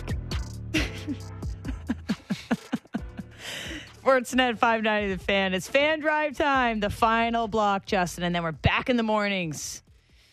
Rise and shine, baby. Monday morning, you'll hear us 6 a.m. Don't forget about us. We'll be waiting to hear you. Um, see you in the text line. Uh, we love the listeners in the morning and in the afternoon, but it's our home in the morning, so we'll be back. We've And- enjoyed the break. And it won't be like home home because we're going to be at the Jays Care Foundation golf tournament Monday morning, which is going to be a lot of fun. You'll have four hours of us back in the morning, which will be very exciting. Uh, but then it'll be back to mornings for the rest of the week. And some of the mornings will be during Canada's next game at the FIFA Women's World Cup. They play at 8 a.m. on the 26th on Wednesday against Ireland. So we can watch that kind of live while we're on the air. Um, last time we got to see a little late night debut for the Canadians. Uh, nil nil tie against Nigeria. Uh, let's talk to Kara Lang, former Canadian national soccer team player, joining us. How's it going, Kara? It's going really well. We always talk Thank to your, your better half, but I'm like, we need you on the show. What's going on here? I know. I've been waiting to get the call. I've heard such great things Oh, that's so sweet. so- well, it's all lies. It's all lies. Um, well, I'll ask you about your your history with the FIFA World Cup first, and obviously we, we want to chat about can, the Canadians currently. But you know, you've had the opportunity to represent Canada at the international stage, and that honor of doing so. Um, it's it's certainly very special. Um, I know it's probably hard to put into words, but what's it just like getting out there at the FIFA World Cup and being able to say, "Hey, I'm a Canadian, and uh, this is our country, and this is our tournament, and let's go get this." Yeah, I think. Um, I mean, the World Cup. Obviously, it's it's the biggest stage for any soccer player. It's it's um, a huge honor to compete in the Olympics. But if you are a soccer player, the World Cup is your ultimate goal. And so I think the first feeling you have is like that this is the dream come true. This is the pinnacle, and that it's really this is the opportunity. I mean, this this is the stage where superstars are are born, and it's kind of you know everybody feels that this could be my chance to have a breakout performance and to take my team to the top and um, do it when everybody is watching. So, you know, I think for me back then, 2003 was my first World Cup, and just the idea that it was televised worldwide, that kind of blew my mind. Now, for these women, the fact that the game has grown exponentially since then, and it's they're breaking records all over the world for viewership. Um, I think it's you know it's it's set to be the most watched um, female competition in all sports ever. So that is kind of mind blowing in itself, and I'm sure that that's something that every player who's stepping onto the pitch is aware of. Yeah, that accessibility is huge. I mean, as a hockey player, I, I felt it. I, I wanted to see those strides. You've now been a part of the start of that, and you're watching kind of where the steps have been made. What's the, been the most impressive, I guess, um, change in the way women's soccer is viewed or promoted or um, accepted into the sphere of, of sports worldwide? I know there's still steps to be done, and specifically with Canada Yeah. soccer. But in your time of wa- now Yeah. watching since retirement, where have you seen the most like excitement or growth? I think the the most obvious change for me is that we're finally seeing these women plastered on billboards in the commercials. You know, how many times have we seen a women's World Cup where the com- soccer commercials are, are still all men's players, and that has been so frustrating year after year, but this time it's every single commercial is a different player being highlighted and they deserve to be. You know, I was walking around downtown and Christine Sinclair's face is on so many different billboards. And for me, it's just like, finally, these women should be uh, plastered everywhere. It should be the only thing people are talking about. Um, I think the fact that we're seeing the jersey sales, how much they've um, increased. I, I was reading that Australia's surpassed their men's jersey sales during Qatar and since Qatar in the lead up to the tournament, it, before it had even started, they'd already surpassed the number of jerseys that had been sold. So that's incredible. You know, we're going to see boys and girls walking around in the streets, going to school, wearing jerseys with female soccer players' names on the back, and for me, that's that's huge. So important change, clearly, but let's go back to a constant, and that's Christine Sinclair. Been a constant since you played mm-hmm. at the World Cup with her. Seeing her in her sixth World Cup in 2023, how would you best describe just that feat? Well, I mean, you described it perfectly. It's a feat. I was watching her yesterday in the warm up, thinking to myself, I'm more than three years younger than her, and I'm in pain every day. like just doing the average workout. I don't even know how she's getting through those warm ups, let alone playing in matches. Obviously, she's not playing an entire 90 minutes. Um, I I don't think anybody's surprised to see that. I think if anybody expected her to be doing that, it's a little bit unrealistic. Um, but just the fact that she's still out there and she's still one of the best players on the field for Canada. Um, obviously, different role. She's playing more of a midfield position, dropping into the midfield in the false nine, creating more opportunities rather than finishing. Um, but for me, I, I think you know there's there's been some questions of whether or not she should be on the pitch, and to me, that's like a no-brainer. Whatever she can give you is what you're gonna you're gonna take if if you're Bev Priestman and you have Christine Sinclair on your team. So you touched on a bit a little bit tactically there. Uh, I'm watching last night, of course, and it's the untrained eye, of course, uh, and I'm seeing Christine Sinclair, uh, and I wouldn't say be the center of attention, not what everything's revolving around, uh, but she gets the best chance from the run of play. Of course, she steps up and takes the penalty, uh, and unfortunately, mm-hmm. it's a stop. I- I'm looking at that thinking, okay, maybe an issue here with Canada is that Christine Sinclair still has to be Christine Sinclair. Uh, you uh, kind of maybe touched on how that might be different, but like, how is it really? Is that somewhat the case? Is that partly the case? Should that be the case? Um, like, from a tactical no. perspective with Christine Sinclair, uh, how does it affect what they're trying to do and what they should be trying to do? Yeah. So, I mean, it should not be the case. At this point in her career, she should not be the one that Canada is relying on to score. And honestly, I I don't think as a team she is. I think um, bigger picture, other people's expectations. You know, they hear the name Christine Sinclair and they think she's going to be the one providing the goals, and that's just that's just not the reality. Unfortunately, though, the big question on everybody's mind for Canada is if it's not Christine Sinclair, then who is it? Who's going to score the goals? I still have high hopes for Jordan Jordyn Huitema. Last night we didn't see it, but I I do believe that it, there's potential for this to be her breakout tournament. We've been talking about Huitema's potential for so long at this point um, that it's to me it's sort of now or never if she's going. I mean, she'll always be in the squad, but it could she be the next major goal scorer, the next superstar for Canada. And if she can manage to um, have a big impact offensively, provide some joy for Canada throughout this group stage, I think that that could be it. She could she could take on that role. Um, aside from Huitema, you know, there's without Janine Beckie in the lineup, there there aren't very many other players who who could be that for Canada, and that is has been a problem for Canada in previous tournaments, and it's it's a problem right now. A lot of people were questioning it leading into this match, and I don't think that this match did anything to dispel those concerns. Yeah, Huitema's night was interesting uh, because uh, I, I, think she maybe got a favorable call, at least in terms of the broadcast. She's a part of a lot of it, but uh, not much happened when the ball was finding her. And it, I felt it mm-hmm. kind of conflicting watching her and, and, figuring out what sort of impact she should be having and what sort of impact she was actually having. Uh, so something to definitely watch. But also, mm-hmm. uh, Jessie Fleming uh, clearly not being uh, included in the team uh, due to injury impacts things. And I wonder if that impacted the starting 11, if it impacted tactically, if it impacted the decision uh, with Christine Sinclair to take the penalty kick. Everything that, the, you know, the domino effect with Jessie Fleming not being available to Bev mm-hmm. Priestman, how does that affect Canada if she's able to come back for the second two games in the group stage? Yeah, I mean this minor knock that that they're they're calling it for for Jessie Fleming. Honestly, I don't know how serious it is, but this minor knock was a major blow for Canada. Um, at least in this first match, I think we saw how disjointed the attack was for Canada. There was no flow, no rhythm, um, and and it hurt. It hurt. Canada was not able to have any kind of creativity and open play, unfortunately, and then nobody was really making they, they weren't creating chances out of nothing. If if you're in a situation like that where where you're not able to set up the perfect opportunity, somebody needs to be there to just create a, a something. You know, there were a few opportunities for um, one-time shots from distance at the top of the 18 where I was just dying to see somebody have the guts to just have to believe and just fire one off and test this goalkeeper. Um, Nigeria's goalkeeper only has to make two saves in open play like that. Not good enough. Um, so as far as Jessie Fleming and, and the loss that that um, she, she the loss of her in Canada's lineup, you know, I think we saw it in the lack of creativity as well as uh, as you mentioned the PK. You know, um, if she were out there, she would have been the preferred choice to take that PK.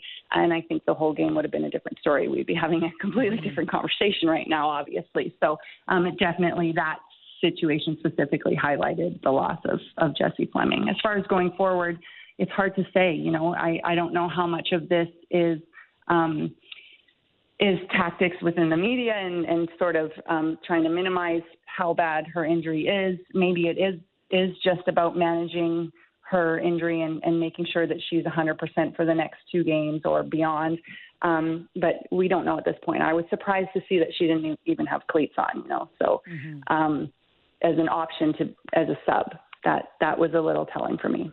We're speaking with Kara Lang, former Canadian national soccer team player. Um, okay, so we went through some of the areas of improvement uh, that maybe the Canadian team would like to focus on moving forward. But what were some positives that you drew? Because uh, a nil-nil tie, it could have been worse, but it could have been better. Um, so exactly. let's flip it to a positive. Is there something that you hope that they build on and they can contain um, that sort of energy going into Ireland next week? Yes, absolutely. I mean, a huge bright spot for me was Ashley Lawrence she's arguably the best, if not just one of the best players on this Canadian team, and I think she will continue to be that for Canada. Um, her attack, especially in the first 30 minutes up the flank, we saw some fantastic flank play from her. Unfortunately, it wasn't turned into anything productive um, in terms of finishing. But I and also it's not necessarily sustainable for her to do that all game long. Um, I think that's why we saw her fade a little bit in the second half because she does need the support.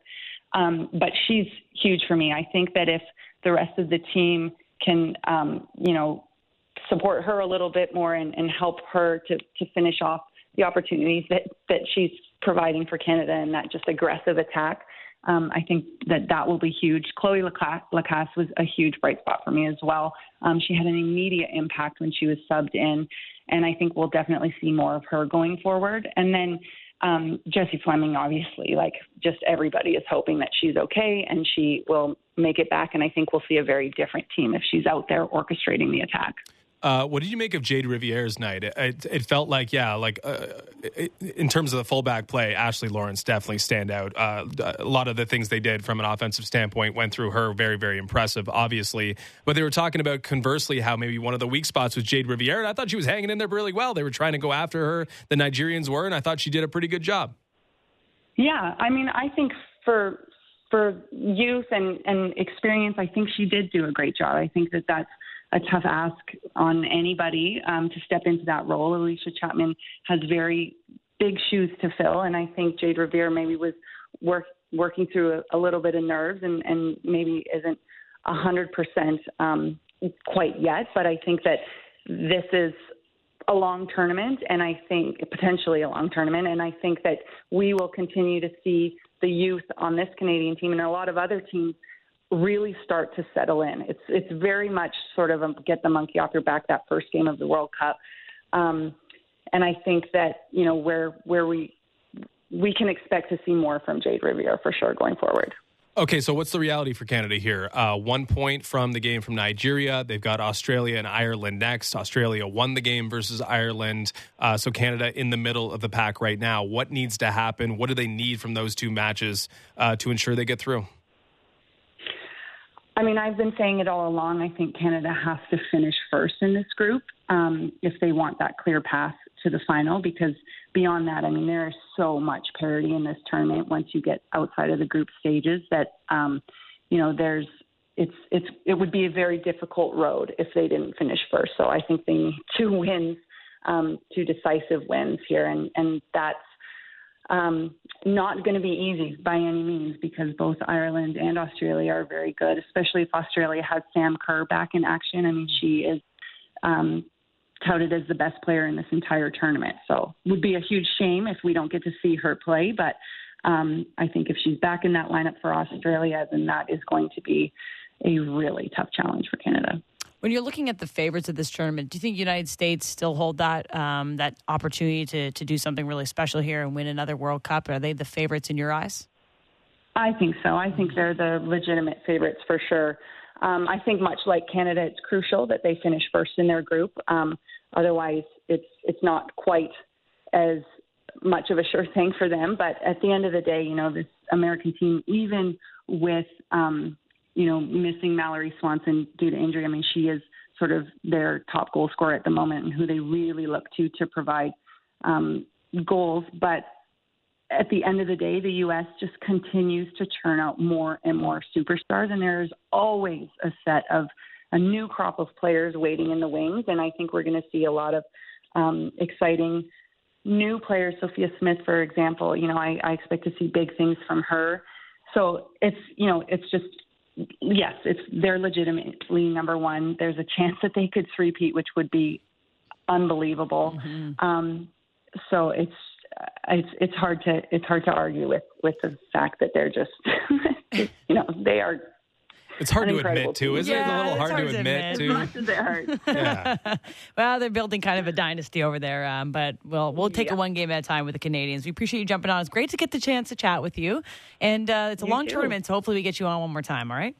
Yes, I'd love to. Awesome. Well, thanks more so much, and take to. care. We'll chat take soon. Care. Bye. It's Kara Lang, former Canadian national soccer team player. Yeah, we got to get Jessie Fleming on the pitch. I think that's pretty obvious. Of yes. course, uh, a lot of the best players on Canada belong to Chelsea. Their teammates, Jessie Fleming, Ashley Lawrence, uh, Kadeisha Buchanan, we didn't talk mm. about.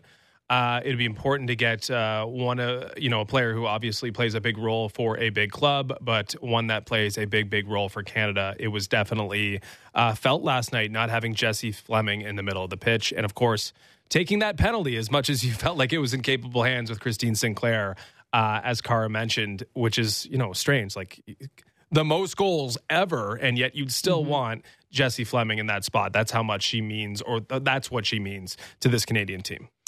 Canada back in action next Wednesday, the 26th at 8 a.m. against Ireland. And then they wrap up uh, this part of the tournament, and hopefully not the full tournament, uh, on the 31st at 6 a.m. versus host Australia. That'll be a big one. Um, we asked before the break to text in 590 590 uh, some of your most weirdest places that you've seen a celebrity or a famous athlete because of the whole A Rod connection. And uh, we got a couple here actually.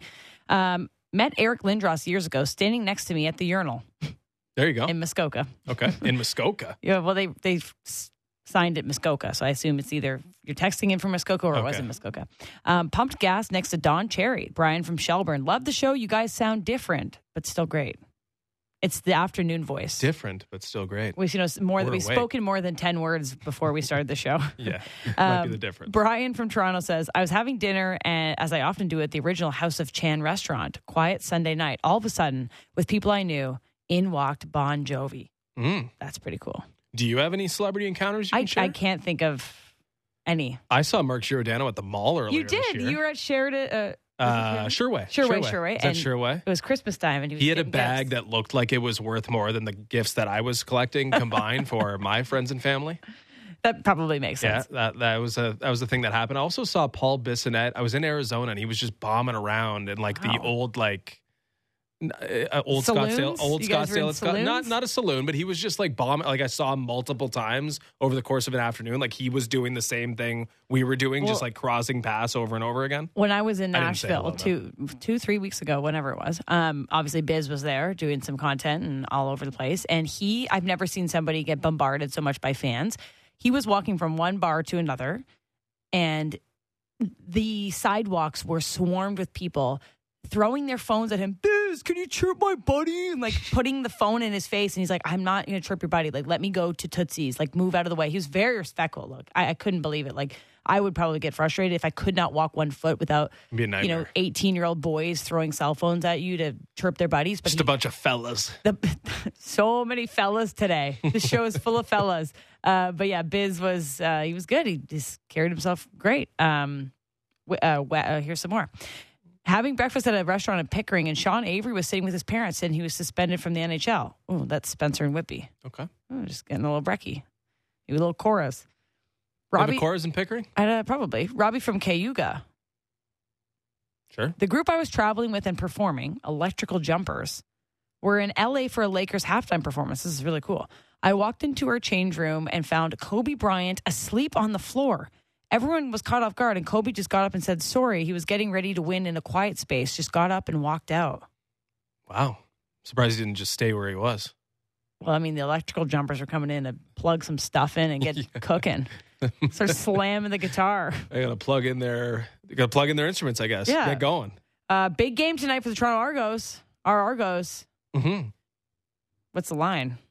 We'll check it out quickly. Tie Cats, of course. Battle of the QEW, an important one. Argos undefeated. I'm all just Argos all the way. Yeah, the Argos got to. Argos got to be the big one though. I, would be. I, I just. I don't even know what the number is, but I want to lay the points with the Argos because this, is an Ar- this is an Argos show. I guess the fan morning show is an Argos show. This fan drive time's an Argos show yeah, as well. Get our buddy uh, Chad Kelly on. Of course, we're gonna we're gonna try and get him. Monthly. Where's Swagster? Chat with him next week. You got a line for us yet? It's slow. The internet is slow because everyone's we're all checking, using it here. We're all checking up what the fellows are up to here. Okay, uh, okay nine and a half point favorites. Mm. I still like it. Still playing it. They're no show uh, bet. They're no Edmonton.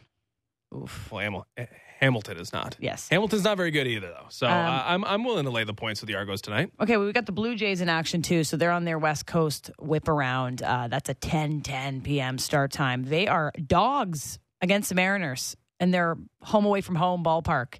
Uh, they are dogs plus 104 on the money line against the Mariners. So I, I like the, Kikuchi on the mound. Yeah, Bryce you Miller. Say, you say Kikuchi making his return. It's good pitching from the Seattle Mariners this weekend. A bunch of guys with ERAs in the threes, at least to start. Logan Gilbert will be uh, facing off against Kevin Gausman on Saturday, and then it'll be Bryan Woo and Alek Manoah on Sunday. So, I mean, we didn't we haven't really talked much about the Padres series on mm. this show, uh, at least today. Um, clearly, Chris Bassitt stepped up in a major way for mm-hmm. them. Uh, but it came down to Alek Manoah was kind of the difference because we had really good pitching matchups with Berrios yep. and Bassitt throwing really, really well for the Blue Jays over the back half of the series. Uh, and there was two pitching duels. The Blue Jays won one, Padres won the other.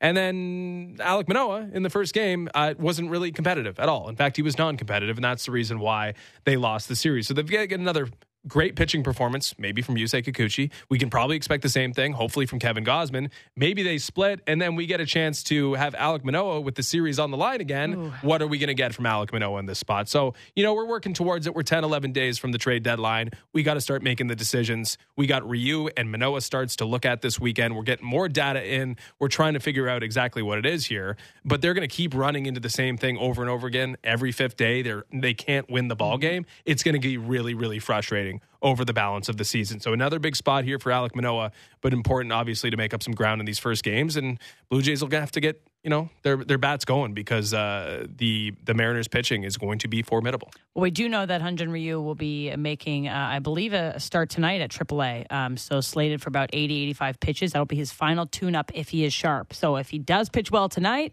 looking good. He might be back in the rotation sometime soon. The little competitiveness between him and Alek Manoah, maybe for that spot. There we'll you go. find out. Yeah, so Hyun-Jin Ryu out at AAA tonight. I am laying the points, by the way, with the Argos' third string quarterback. Oh, let's go. Under center for the Hamilton I Tiger Cats. It. So Argos stay hot, stay undefeated, cash some more bets. We love to hear it. Swag Kelly will commiserate, or not commiserate, we'll celebrate on the radio with him, hopefully as soon as possible, because we love having Chad Kelly on the show. But yeah, big one tonight. Argos in action, Blue Jays in action. Women's World Cup continues. Open Championship. Maybe Brian Harman will come back to the field yeah, for us. We shall see. But a good sports weekend nonetheless. Well, we appreciated the uh, time to be a little afternoon show for you guys for the last two weeks. Um, we'll be back on the morning, so check out the Fan Morning Show on Monday at 6 a.m. Justin and I will be there, and we'll chat with you then.